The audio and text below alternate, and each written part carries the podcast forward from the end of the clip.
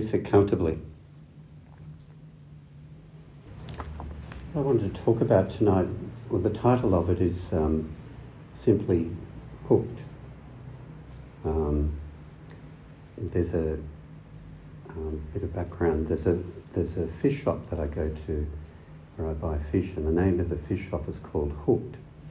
And every time I see it, I'm reminded of a, a Tibetan Buddhist word called Shenpa, which um, the American Tibetan Buddhist teacher Pema Chodron um, brought out of obscurity as a way of understanding practice. And um, her teacher, the, her Tibetan teacher that she learnt this concept from, said it's usually translated as attached. Um, but he said don't use that term because hooked is actually a better, a better translation of it, gives more of the, the spirit of what actually happens. So our practice in many, many ways is to see how we get hooked into reactivity in various aspects of our life, where the ego identity gets hooked. Um, now, there's something similar to that that is used in modern psychology, um, where people say that they get triggered by certain events, um, or a trauma might get triggered. Um, now, anything that becomes a psychological cliche, I start to become suspicious of. And I don't. I think that often when people are using the modern term, that they get triggered, and it's triggering off a trauma, and they get distressed. To me, often what I'm hearing in that, which is different from the Dharma experience of it, is that somehow I'm a victim of this trigger, right? And I and I've got no no control over the fact that I get triggered and it triggers a trauma and I'm a victim of this experience.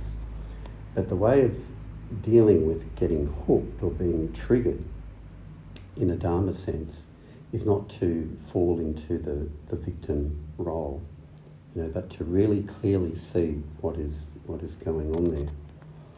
Now, when often when we get hooked, um, it's because there's been um, a threat to our identity, our ego identity. Um, and it leads either to some kind of shutdown or it leads to resentment and anger and outbursts and so on. And it's interesting to see the kind of the various kind of um, um, identities that we cling to. This is part of the process of trying to understand what is the identity that you're actually clinging to. In contemporary politics at the moment, it's really clear that that President Trump clings to an identity of being a winner, right? And when he loses an election, you know, he's very upset about it. But we all have something that we, we're dealing with. Um, a number of times in working with people with addictions like alcoholism, um, part of the, the process of the therapy is trying to identify what their triggers are. What, what is it that hooks them that leads to then having a binge drink again, you know, getting really drunk and relapsing. And a number of times, what I've identified with a few people is that what really ch- challenges them and triggers them is when their integrity is questioned. And that, that's the hook that gets them, and then off they go. um, now, integrity is a good thing, but if you create an ego identity out of integrity, it's something that you're holding on to, right, which gets, it's like you're brittle you know, so whenever it's questioned, you're suffering again. And personally, I, I realised working with pe- people as clients and reflecting on my own process that um, that was something that I used to get hooked into as well. Someone questioned my integrity, and that would set me off. Um, and we've all got something like that going on. Um, and it's something that I've worked with over the years. Of course, I would try to be a person of integrity, but it's indicating there's some kind of fragility or attachment going on there when the identity is actually challenged and you get upset about it.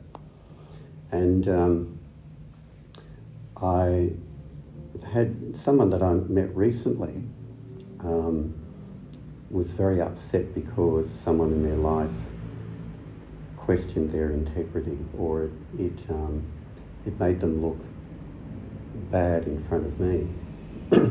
And I noticed in this person that his reaction was just so strong. Do you know, like no one would like that occurring to them, but it was just so strong and it made me reflect on how having an identity of integrity can be something that people do create an identity out of, you know, and then it gets, it creates a lot of suffering. Now, um, as you practice over the years with this stuff, you, you find that you don't get hooked so much as what you did when you were younger. Do you know, if you practice with it, that's one of the developments or the fruits that comes out of the practice. There's, there's far more equanimity around that stuff.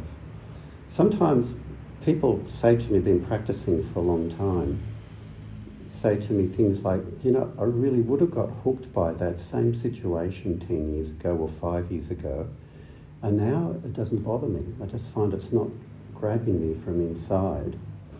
Or sometimes people say, it's not as though it doesn't hook me at all, I just don't have the same strength of reaction as what I did when I was younger or before I practiced. And that's good, that's an indication of how the practice is actually working. And, and an incident happened to me with it recently where, um, with a local political issue over the environment, where I wrote to the council and questioned and challenged what they were doing. And I got this, this letter back saying that I was personally attacking people in the council. And I read the letter again and went, I'm not personally attacking anyone. But I recognise I didn't, it didn't hook me like it would have 10 years ago, 20 years ago. Um, I was sort of a bit bemused by it. There's some examples in Dharma stories too, which I want to bring up. I came across a story recently, um, I think it was in one of Thich Nhat Hanh's books that I was reading during the last session, of, do you remember Ananda, do you know the famous disciple of the Buddha, one of his senior people? Um, an incident, the story is an incident happened to him once when one of the younger monks accused him of being very, very rough with him and pushing him over. And so Ananda comes back and says, in front of everyone, you know, look, I've been practicing patience for years and years and generosity and morality and da da da da. And as he went on, um, the, um, the young monk was so full of remorse that he acknowledged that he'd made it up, you know, and that's the story. But I was reading this story and I think Ananda's really hooked here, right? He's got to go into all of this justification about what a good man he is and what a great Dharma practitioner he is. Do you know? Really? Sounds like he's hooked. Mm-hmm. By contrast, you get the story of Hakuin um, in Japan, 17th century Japanese teacher, and you may have heard this story, but um, a young woman and her parents came to him with a baby at the temple, and the parents say, you know, you, you think you're such a fine priest, but you've made our daughter pregnant, and here's the baby, here's the proof, and you take the baby, it's your responsibility. And so Hakuin just sits there, and, and in Japanese he goes, Aso desu You know, oh, is that so? And takes the baby. And then um, a few months later, the, the, um, the young woman, um, come, the truth comes out, is actually Joe the fisherman was the, was the father of the child, and she was protecting him and tells the family. So the family come back again, you know, full of remorse and apologise and say, Can we have our baby back? And Hakuin just gives the baby back and says, I saw desu uh-huh. That's an example of not getting hooked. Mm-hmm. Now, if my integrity was questioned, again, I probably would dislike it, you know. But would I, would I get hooked as much as what I would when I was younger? I don't know, I'll have to wait till it happens, but I'm not sure. Um, but that's what we work towards. That's what happens out of practice. So, in working with it, see, first of all, it's a willingness to actually turn up and recognize that you get hooked by things in life, that things trigger you off. And it's a matter of um, being so aware of it when it's occurring um, that you recognize the physical tightening up that occurs around it, and you're, you're focusing in on the underlying process that's occurring rather than getting caught in the story. Right, so that's where the practice actually begins with it. And then it's just coming into the tightness, being present with the tightness as much as you can, loosening that tight kind of feeling, you know, before you start reacting.